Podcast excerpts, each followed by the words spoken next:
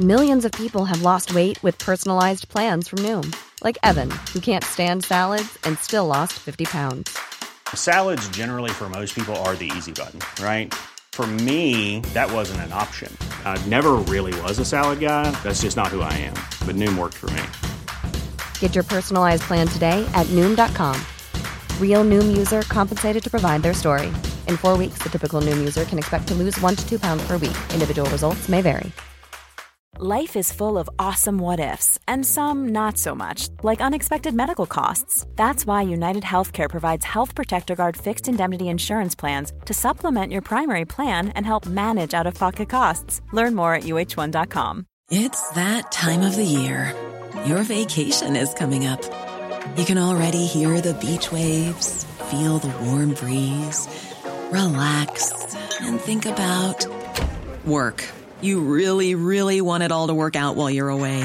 Monday.com gives you and the team that peace of mind. When all work is on one platform and everyone's in sync, things just flow wherever you are.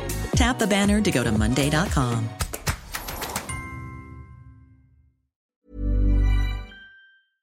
Palmemordet. Mer om Alf Eneström och JOP, del 6. Sveriges statsminister Olof Palme är död. 90 000. Ja, det är mord på Sveavägen. Hörde de säger att det är Palme som är skjuten.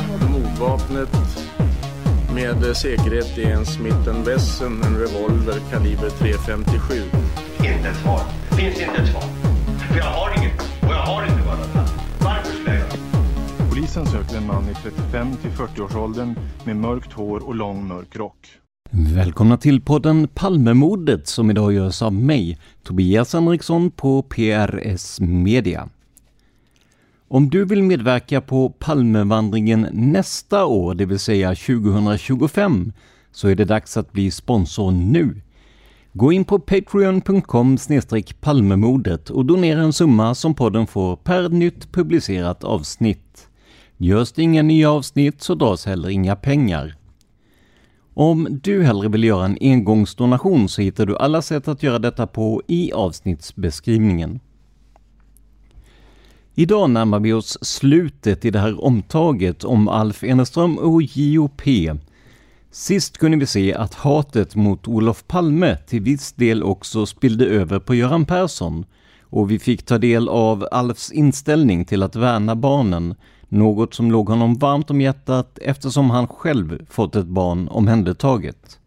Vi har tidigare lyssnat till ett förhör med JOP från 1994 och just det här året känns det som att Gio börjar tveka mer och mer om vem mannen hon är gift med egentligen är. För under det här året kontaktar hon på eget initiativ Palmeutredningen två gånger för att dela med sig av uppgifter. Självklart ska vi se vad hon säger till dem, men i de här fallen är dokumenten mer maskade än vanligt, så ni får stå ut med att vi alltså inte har tillgång till precis all information. Vi börjar med uppslag DA 14244-9-B från den 29 december 1994. Citat. Angående Eneström Alf. Dag som ovan ringde JOP och uppgav att hon handgripligen blivit utkastad från sin och Eneströms gemensamma bostad i Stockholm. Eneström hade förklarat bostaden som varande politiskt högkvarter där P icke fick vistas. P har även förnekats att hämta nödvändiga personliga tillhörigheter och tvingats söka sin tillflykt hos sin censur. P uppgav vidare att Eneström upplevt sig förföljd av soldater som belägrat hans herrgård i Sölje. Eneström har rusat omkring med ett gevär och jagat de som belägrade honom. Allt har självfallet varit utslag av psykisk ohälsa. P uppgav att hon upplevde Eneström som farlig för sig själv och andra genom sina sjukliga upplevelser. P uppger att Eneström har en pistol som han saknar licens för samt några jaktgevär. P utesluter inte att Eneström kan skjuta mot familjemedlemmar. P misstänker att Eneström kan komma att belägra sig i det fall han uppsöks av polis. Lägenheten är försedd med gallergrind innanför entrédörren och kan vara svårforcerad. P har getts rådet att göra polisanmälan angående censur på närmaste polisstation och då personligen lämna all upplysning om Eneström. Slut citat. Ja, det här låter ju ganska oroväckande. Men det här är alltså bara en av de två gånger som Gio hör av sig till utredningen det här året. Eller är det det? För nu blir det lite märkligt. Enligt dokumenten ringer Gio den 29 december, men av samtalet har det upprättats två promemorior där det delvis finns olika information. Uppslagen har också fått olika löpnummer. Så det är lite svårt att se varför det här samtalet skapade två uppslag, men det är så det är i utredningen i alla fall. Den här belägringen av Sölje herrgård kan ju höra Alf Eneström själv skriva om i förra avsnittet. Men för fullständighetens skull citerar vi även det andra uppslaget som har nummer DA 14244-9-C. Citat. Torsdag den 29 december ringde JOP med anledning av att hon befarade att Eneström var censur. Kommentar. Här kan vi väl förutsätta att det rör att han led av psykisk ohälsa och kände sig förföljd. Slut kommentar. I samtalet avslöjade P att Eneström förfogade över 2 miljoner kronor som han bar på sig i form av kontanter. P uppgav vidare att Eneström börjat dricka sprit i samband med måltider och därefter ofta körde bil i påverkat tillstånd. Vid samtal med JOPs moder uppgav denne att Eneströms svärson berättat att Eneström för honom uppvisat ett kuvert som enligt Eneström innehöll 3 miljoner kronor. Modern uppgav vidare att hon av JOP fått veta att hon tvingats, nödsakats, skriva på en fullmakt åt Eneström för att han skulle kunna göra en inteckning i en av JO ägd fastighet i Roslagen. Inteckningen var på 90 000 kronor. JO fick ej någon del av pengarna. Kommentar, det här låter ju som fastigheten i Tynningö som vi pratade om för något avsnitt sedan. Gå gärna tillbaks och lyssna på det för mer om det här. Slutkommentar. Modern uppger att hon icke kan begripa varifrån Eneström får sina pengar och varför någon, några ger honom pengar. Slut citat. I de här två uppslagen får vi alltså en inblick i Alfs accelererande psykiska ohälsa, så som den upplevs av Gio. Men här framkommer, som ni hört, också uppgifter om hur mycket pengar det finns i Alfs organisation. Siffror som förmodligen är ytterst överdrivna om de kommer från Alf själv. Men Gio har nu börjat slå sig fri på riktigt. Och bara tre år senare, 1997, kontaktar hon polisen igen med nya uppgifter. Citat. Rikskriminalpolisen, utredningsroteln, Palmeenheten. Uppslag DA 14244-9-D. PM. Torsdagen den 17 i 4 1997 klockan 8.30 telefonkontaktades före detta kriminalinspektör Alf Andersson, RKP, kommentar Rikskriminalpolisen, slutkommentar, per telefon, telefonnummer, med anledning av att han framfört önskemål om att bli kontaktad. Han uppgav i sak.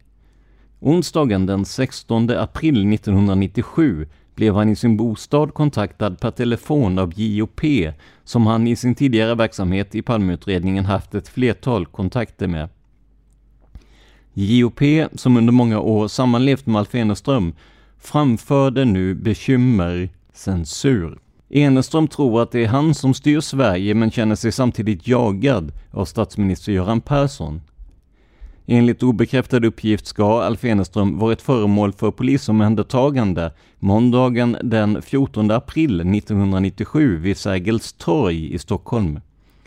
Det kan inte uteslutas att Eneström gör försök att iscensätta angrepp på någon av vårt lands politiska företrädare. JOP har telefon, telefonnummer 1997 04 17 Kopia av denna handling överlämnas till Säpo för eventuellt vidare åtgärder. Lars Jonsson, kriminalkommissarie. Och där slutar vi alltså citera det här PMet. Kanske är det just att eh, Gio nu själv börjar höra av sig allt mer som gör att man året efter, 1998, bestämmer sig för att förhöra henne mer ordentligt igen. Det här är ett dialogförhör och här anges JOP med namnet Birgitta M. Vi har i tidigare avsnitt gått igenom varför det är så i förhören.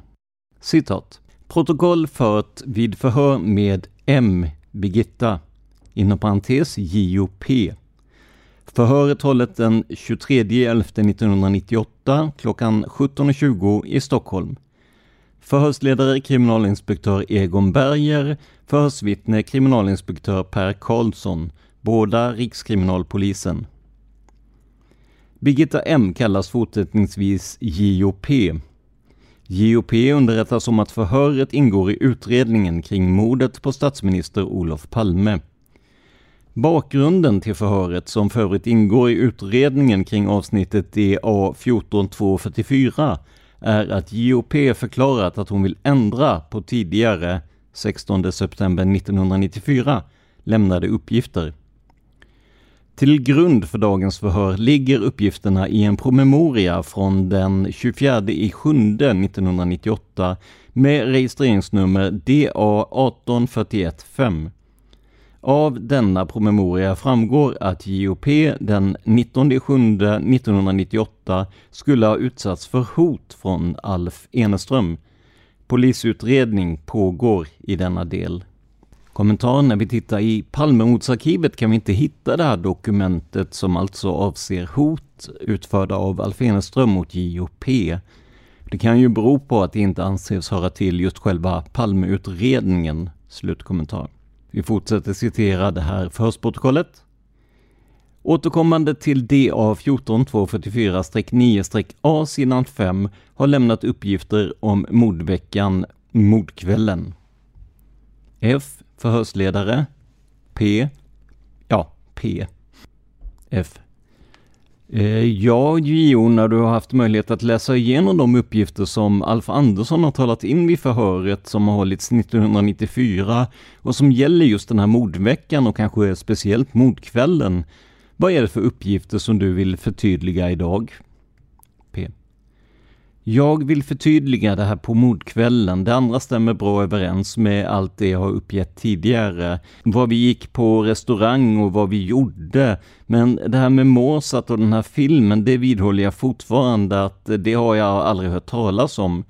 Däremot var Alf och köpte några kuddar på eftermiddagen på Otto Dahlin som var snett emot Grand och han kom hem med en massa kuddar och han har ju berättat att det var en mycket mystisk man som stod där och sa att eh, den där filmen ska du gå och se. Gå dit ikväll, gå dit ikväll. Och det har han berättat för mig och det har jag, eh, men det vet jag ingenting om. Han eh, bara kom hem med en massa kuddar och sen så berättade han för alla andra att han skulle ha gått och sett den här filmen som handlade om Mozart. Vi är mycket musikintresserade men vi har inte varit på bio på 27 år och vi skulle aldrig gå på bio överhuvudtaget därför att vi har den här gården och vi hade barnen hemma och min enda tanke var hem, hem, hem. Jag har köpt ett litet smycke åt min dotter som var där i Norberg och eh, jag vill alltid hem till mina barn. Det är det enda som betyder någonting för mig, men då blev det när vi satt på den här restaurangen, Klas på hörnet hette den tror jag, då blev det för sent och jag är oerhört kvällstrött så jag sa ja, då åker vi imorgon bitti och då gjorde vi det och åkte hem.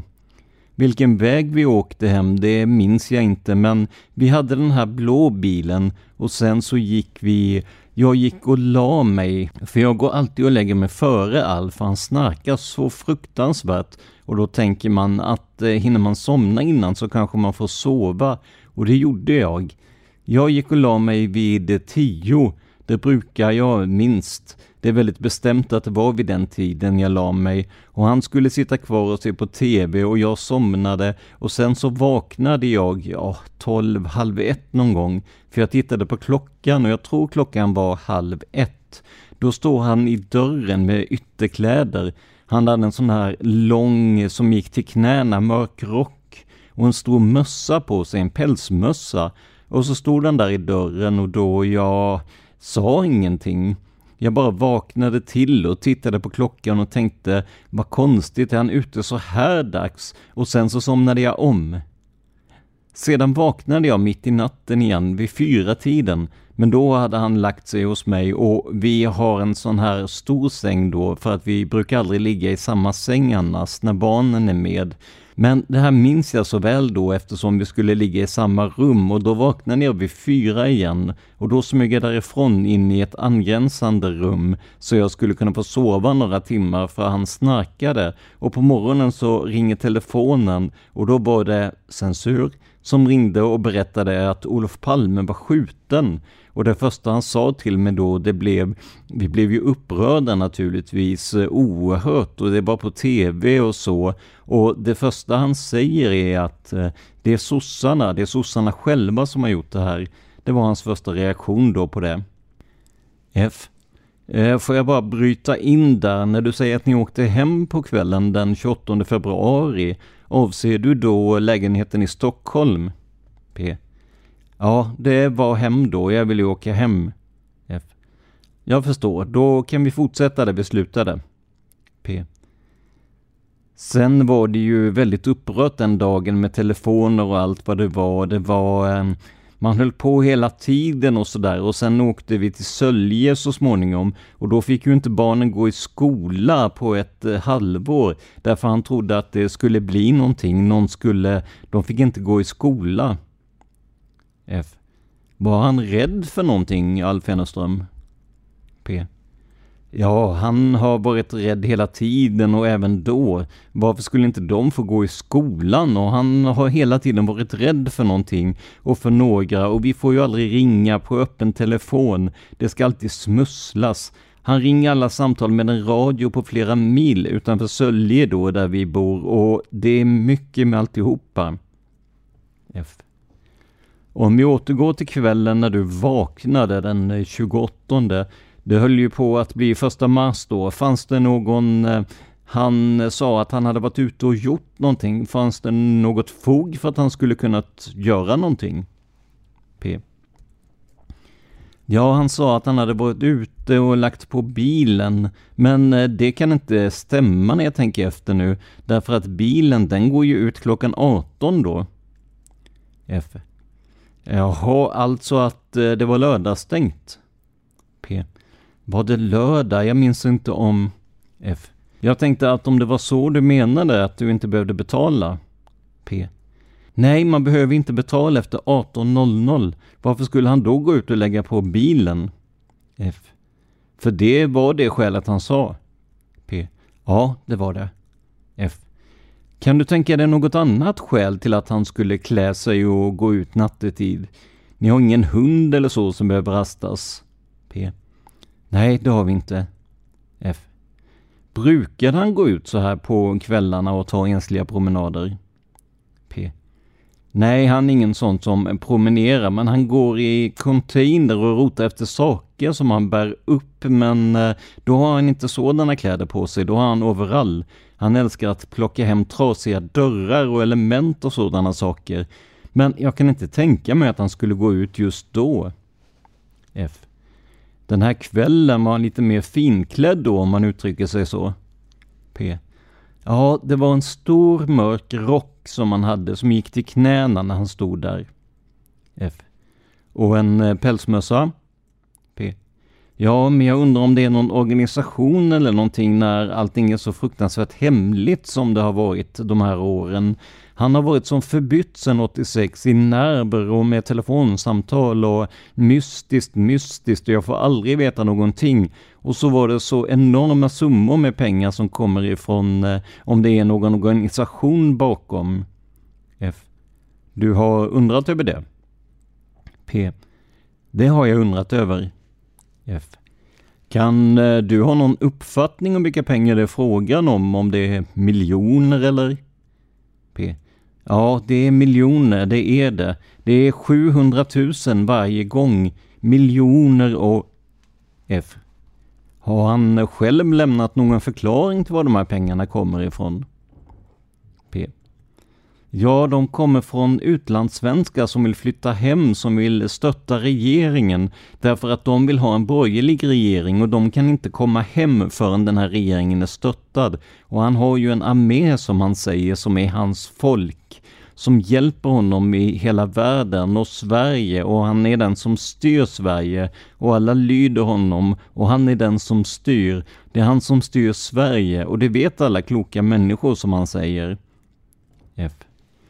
De här funderingarna som han har omkring politiken, har det kulminerat då på senare tid eller senare år eller hur ska man? P.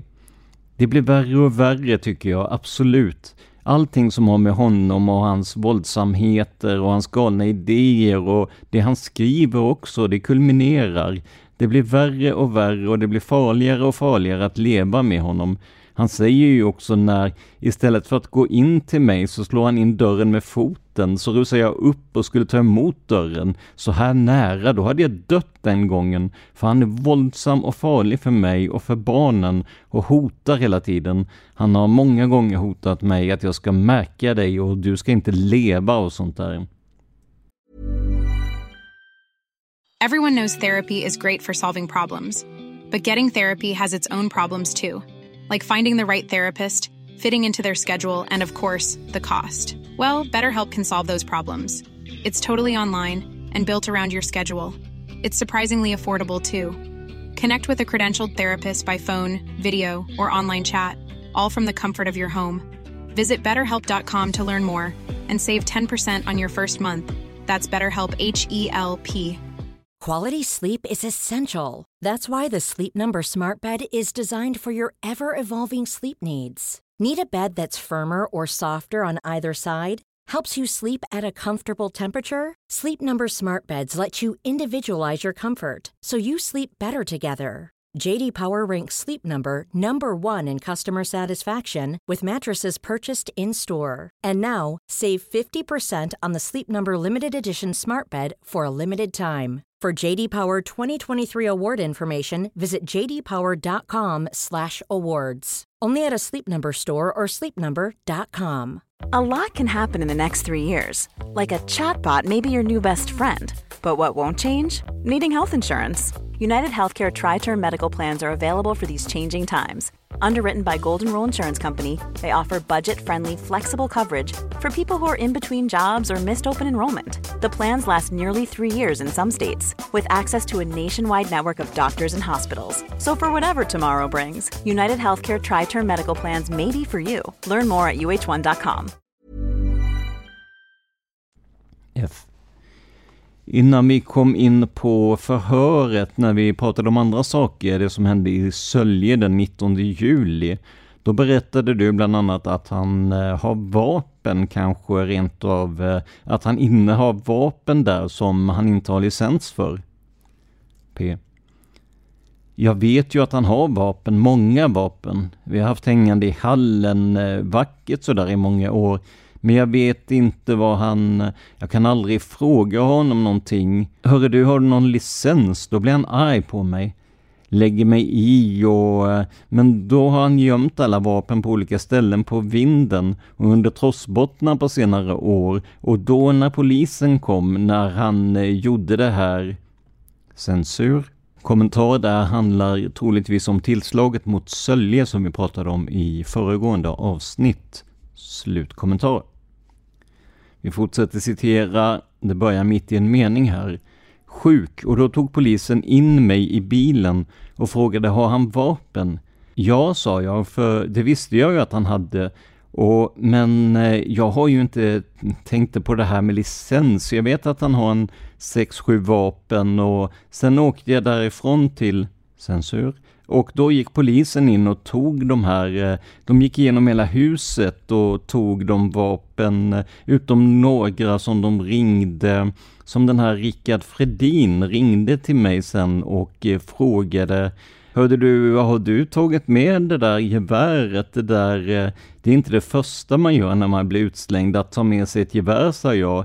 Utan han har ett vapen kvar och det var därför jag var lite rädd häromdagen att gå dit för min...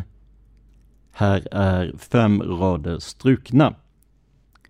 Men då tänkte jag det att det var farligt att gå in eftersom han hade ett vapen. Så att det är en mycket, mycket farlig man. Mycket farlig och mycket sjuk. Kommentar, här säger alltså P. Rickard Fredin. Men den enda Fredin vi känner till är ju David Fredin. Så vi får väl förutsätta att det är honom som hon menar. Slutkommentar. F. Per Karlsson har en fråga. K. Om vi går tillbaka till den 28 februari 1986. Ni bodde alltså på adress i Stockholm. Kommer du ihåg vilket gatunummer? P. Säger gatunumret. Det är samma vi har nu. K. Ni hade lämnat den här restaurangen, Klas på hörnet som du nämnde tidigare då. När kom ni hem? P. Ja, åtta, halv nio någonting, men jag kommer inte exakt ihåg. Men det var vid den tiden det var, vi var hemma en kort stund innan de här nyheterna eller vad det var, klockan tio då. Så 8.30, då eh, kom vi hem. K. Det var ingen mer i ert sällskap? P. Nej. K. Ni var ensamma? P. Ja, vi var ensamma. K. Som kom hem till lägenheten? P. Ja. K. Du har berättat lite om vapen. Hur var det då den 28 februari 86? Hade han tillgång till vapen då? P. Ja, en pistol hade han i Stockholm. Det har han alltid haft. Var i Stockholm? P. Var menar du i lägenheten? K. Var det på adress? Han hade vapnet, en pistol. P. Ja, det har han. Han har ett par gevär och då finns kvar, eh, det har jag sagt till polisen, det sa jag tidigt att eh, de här vapnen finns i Sölje och det står två vapen i ett brunt rum bakom gardinen i ett brunt rum på censur. Och eh, det har de inte brytt sig om att gå in och hämta. K. Det som fanns då den 28 februari 1986 i lägenheten, eh, det var alltså en pistol och P. Två gevär. K. Två gevär. P. De har stått där alltid bakom sådär. Det fanns inga fler vapen som du kan dra dig till minnes i lägenheten. P. Nej, pistolen vet jag inte vad han hade, men den har han haft där i alla år för säkerhets skull och sådär. K. Hade han tillgång till någon revolver vid den här tidpunkten? P. Nej, pistol eller... K. Vet du skillnaden på pistol och revolver? Nej, det vet jag inte. K. Kan du beskriva hur den här pistolen som du kallar den för P. Nej, den har jag inte sett. K. Hur vet du att det fanns en sådan i lägenheten? P. Därför att hölstret har jag sett och han har berättat att han har pistolen, men jag vet inte om han har visat mig den någon gång, men han letade efter den här. Eh, han hade slagit min dotter så här fruktansvärt. Då sprang han och letade efter pistolen eller revolvern. K. Är du klar över att det fanns en pistol som du säger i lägenheten? P.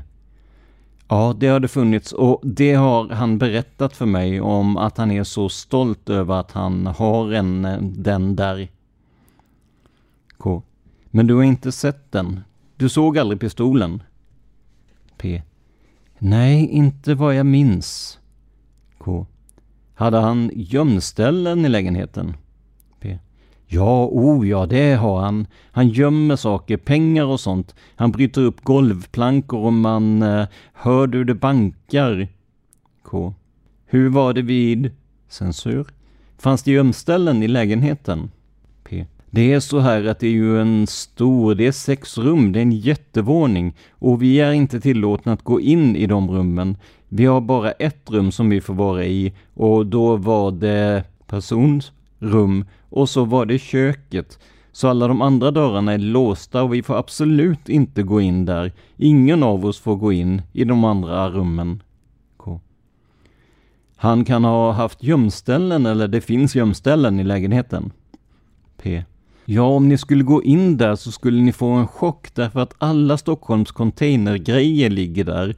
Så där kan man gömma precis vad som helst. Allt från eh, golv till tak i element, toaletter, dörrar, det är plankor, det är allt. K. Hur är det med källare eller vindskontor? P. Det skulle han aldrig lämna något i för eh, han tillhör, han är för misstänksam mot alla. Där fick vi aldrig ha någonting i för han tror att alla skäl av honom. K. Sammanfattningsvis då, vad jag har förstått, så har du hört att han har nämnt och sagt att han har tillgång, eller vid den här tidpunkten i alla fall, tillgång till en pistol som du kallar det. Men du har inte sett den pistolen? P. Nej, men jag har sett hölstret och det är ganska stort så här och jag kommer inte ihåg om jag har sett den. Det kan jag ha gjort, men... Men du har ingen klar minnesbild av det i så fall? P. Nej, det är i alla fall en större... Hölstret är så här stort och det ligger... F. Kan han någonting om vapen? P. Ja, han var duktig att skjuta i det militära. F. Säger han pistol eller säger han revolver? P. Det minns jag inte, det har jag inte tänkt på. F. Nej, det förstår jag. P. Jag trodde det var samma sak. F. Ja, jag förstår. Någon mer fråga? P. Han skjuter ju mycket kajor hemma. Han är väldigt duktig för han kan få två i ett skott så att... Eh... K. Nej, jag har inget mer. F.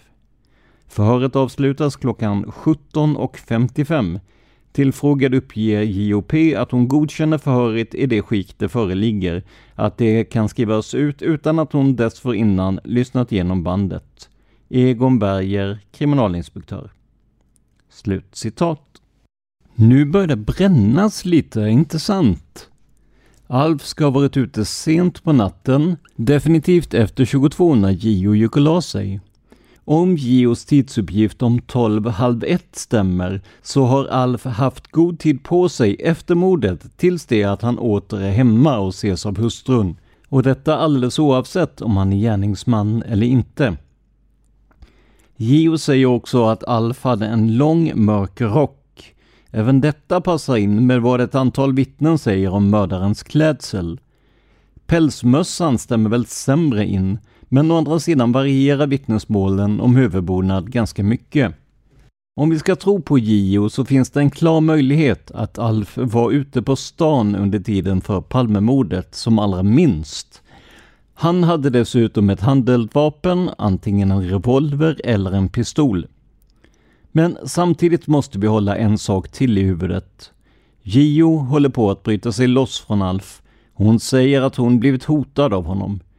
Kan det vara så att det är lätt att förbättra uppgifterna lite för att Alf ska passa in och kanske i förlängningen frihetsberövas?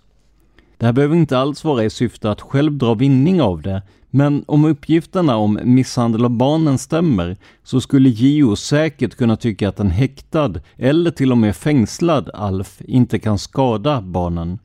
Att en mörk rock förekommit i diskussionerna om mördarens klädsel var ju vid det här laget allmänt känt.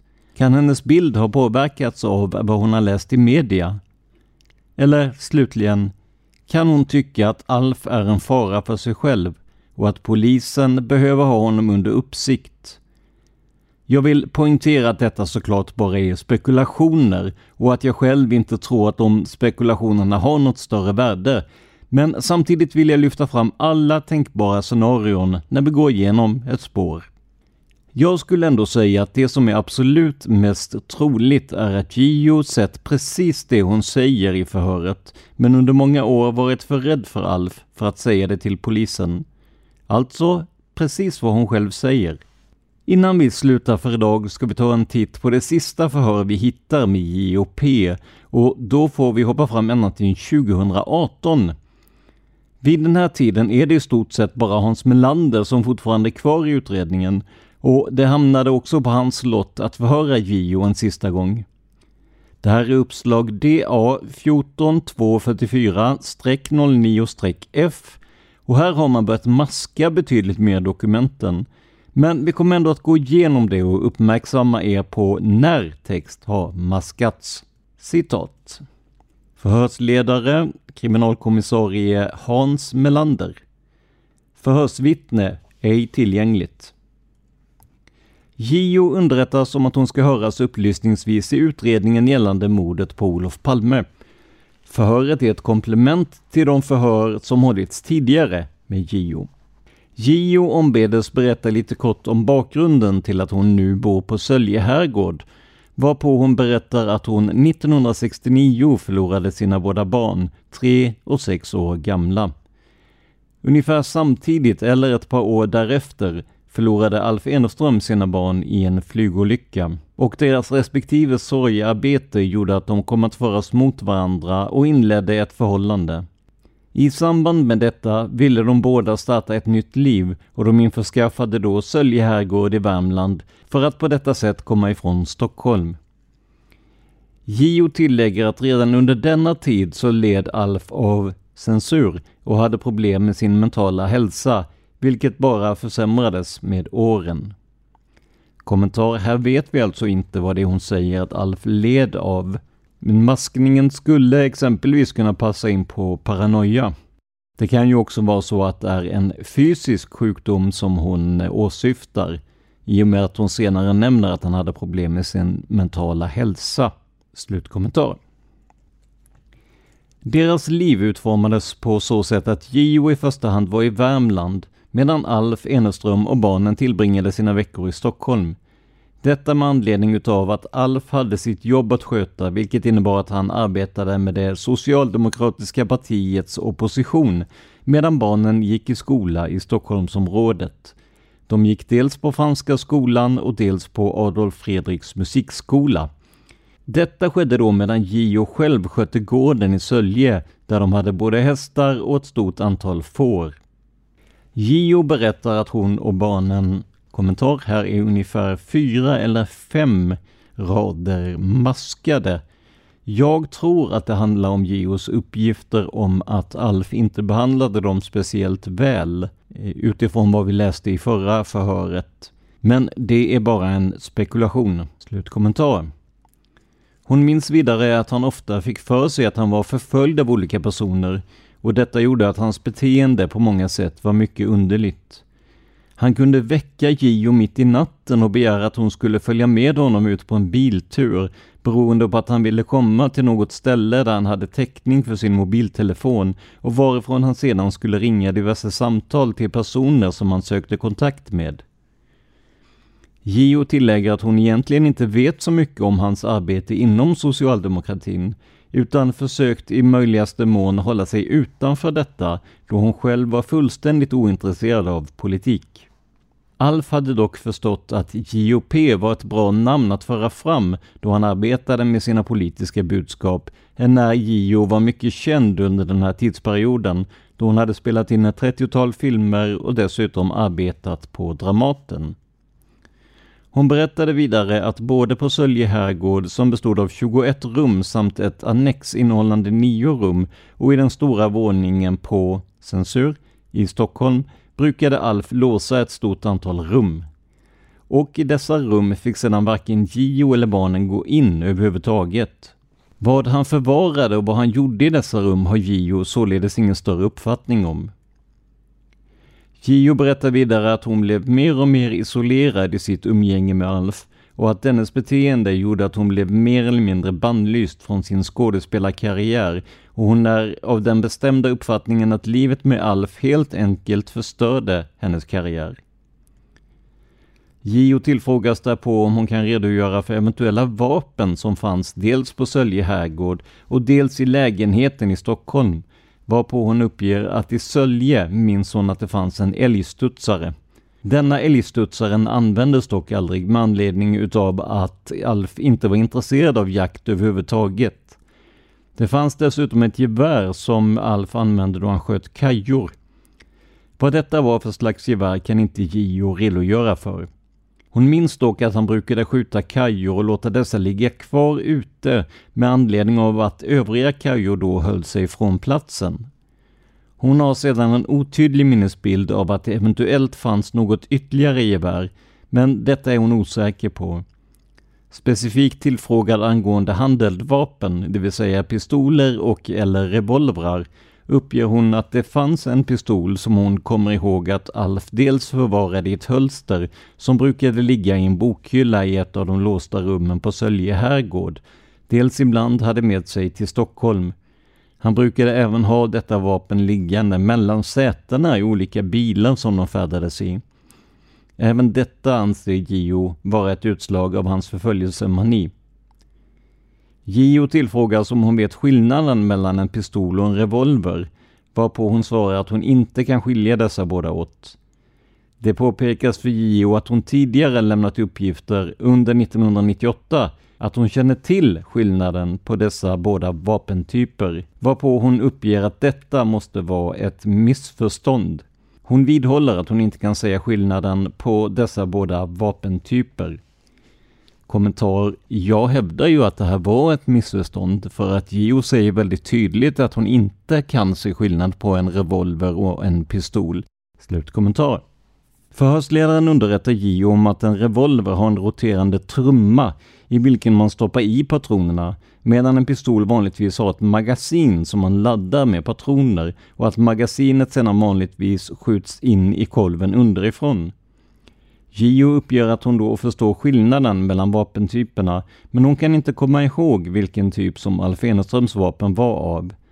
Det enda hon minns är att vapnet i fråga var svart och att det brukade förvaras i något sorts hölster eller fodral.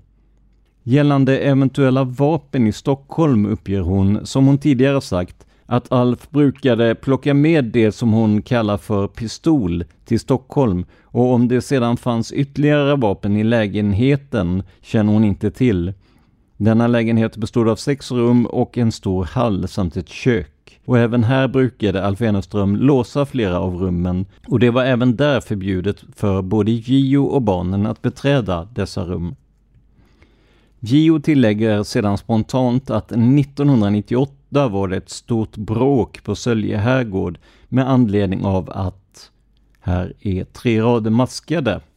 Polis tillkallades och dessa stormade sedan huset och grep Alf Eneström samt beslagtog vapen som anträffades. Gio säger att om det är av intresse för utredningen så har säkert polisen i Värmland kontroll på vilka vapen som då anträffades. Kommentar. Det här är ju den händelse som Alf Eneström har beskrivit i ett tidigare avsnitt. Men enligt JO ska alltså ett stort bråk varit det som satte igång den här händelseförloppet. Slutkommentar. Hon berättar vidare att det var i samband med denna händelse som den definitiva brytningen mellan henne själv och Alf Eneström kom till stånd och efter detta har hon inte haft någon större kontakt med Eneström, förutom att eh, det har skett ett antal juridiska processer gällande olika ägarförhållanden till dels gården och dels lägenheten i Stockholm. Hon nämner också att Alf vid ett tillfälle då han skulle avvisas från lägenheten hade ett vapen som han sköt en polis med. Kommentar det här kan ni höra om i de ursprungliga avsnitten. Slutkommentar. Om detta var samma vapen som hon tidigare hade sett och som hon nu kallar för pistol är hon dock osäker på. Så vitt Gio känner till så kan Alf Eneström ha haft flera vapen som hon överhuvudtaget inte vetat om. Gio tillfrågas därpå om hon kan redogöra för morddagen, varpå hon berättar att hon och Alf ensamma befann sig i Stockholm. Barnen fanns således kvar i Sölje. Hon minns att de befann sig hemma i lägenheten och hon kommer ihåg hur hon själv tittade på Sena Aktuellt som hon tycker sig komma ihåg slutade någon gång före eller vid 22-tiden. Hon hade sedan för avsikt att gå till sängs och minns att hon satt i sängen på väg att lägga sig när hon upptäckte att Alf stod i dörröppningen till sovrummet. Han var då iklädd en stor mörk halvlång rock som gick ungefär ner till knäna samt en stor mössa. Hon kan inte beskriva mössan närmare. Hon minns sedan inte om hon själv frågade eller om Alf sa spontant att han skulle ut och lägga på bilen. Med detta menades då att han skulle betala p-avgiften för den parkerade bilen som de hade utanför. Hon reagerade inte då, men har tänkt på i efterhand att detta inte var nödvändigt då händelsen utspelade sig en fredagkväll och att parkeringen var fri fram till på måndag morgon. Hon minns sedan att Alf gick ut och att hon själv gick och la sig ner i sängen och somnade. Hon kommer sedan inte ihåg huruvida hon vaknade när Alf återvände till bostaden eller inte. Nästa sak som hon kommer ihåg är att hon någon gång runt sextiden på morgonen väcktes av att telefonen ringde. Det var då deras bekant som ringde och berättade att Palme hade skjutits under natten. Hon minns också att hon vid detta telefonsamtal vaknade i ett annat rum än hennes och Alfs gemensamma sovrum. Hon förklarar detta med att hon ofta gick och la sig i ett annat rum med anledning av att Alf snarkade så fruktansvärt. Hon måste således ha vaknat under natten på grund av Alfs snarkningar och flyttat över till ett annat rum. Detta har hon dock inget minne utav nu idag. Gio tillägger spontant att hon och dottern har pratat om denna händelse i efterhand och kommit fram till att det skulle kunna vara så att Alf gick ut för att lägga på bilen inför måndagen. Hon kommer dock på alldeles efter att hon har sagt detta att det inte heller stämmer med anledning av att tanken från början var att de skulle ha åkt hem till Sölje redan under fredagskvällen. De stannade dock kvar i Stockholm beroende på att de båda var väldigt trötta men hade planer på att återvända till Sölje redan under helgen. Och det fanns således ingen anledning för Alf att lägga på pengar som skulle täcka betalning för parkering under måndagen. Gio tillfrågas om hon i ett senare skede har frågat Alf varför han skulle lägga på pengar om de ändå skulle lämna Stockholm under helgen, varpå hon säger att de aldrig pratat om detta och hon tillägger att hon aldrig ifrågasatte vad Alf gjorde eller sa med anledning av att denne då blev fruktansvärt aggressiv och ofta även våldsam. Gio säger sedan spontant att hon har mycket svårt att tro att Alf hade någonting med mordet på Olof Palme att göra, med anledning av att de kom ju från Sölje bara en kort tid innan mordet. Och Alf hade ju ingen aning om var någonstans Palme befann sig, eller vilka planer denna hade för fredagskvällen. Hon säger också att tanken hela tiden var att de skulle åka hem under fredagen till Sölje, och det hade således inte funnits tillfälle för Alf att ge sig ut för att få tag på Palme. Detta är hon helt säker på med anledning av att det var Mariadagen, det vill säga att Maria hade namnsdag den 28 februari och de hade tidigare under dagen köpt två smycken som de tänkte ge till dottern och barnflickan med samma namn som befann sig i Sölje och med anledning av detta är Gio helt säker på att planerna var att de skulle åka till Värmland redan under fredagen. Kommentarer här har man alltså maskat namnet, men man säger att barnflickan har samma namn och man säger att det var Mariadagen.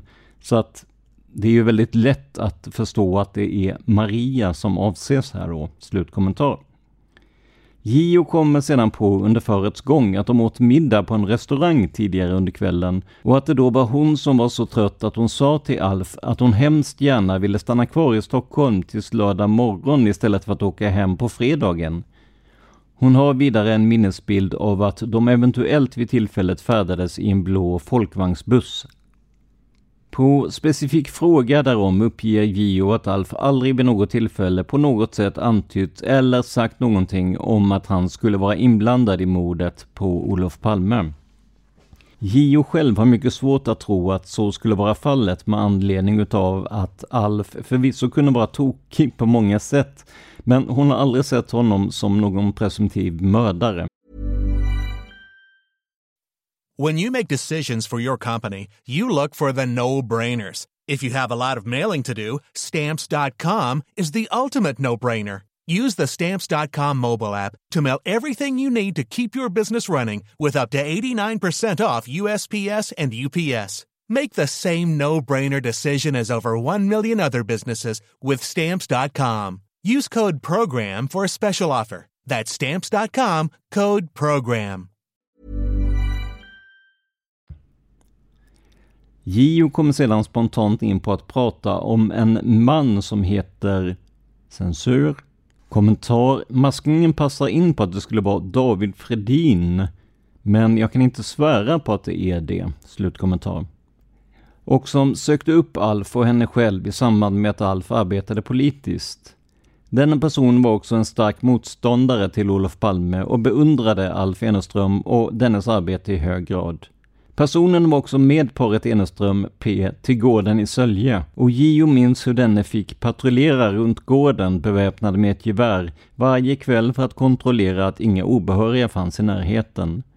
Det fanns speciellt en inbillad figur som man skulle hålla ögonen efter och detta var då en man vid ett namn liknande Ceausescu som enligt Alf Eneström var Socialdemokratiska partiets specialmördare som skulle vara ute efter att ta livet av Alf Eneström.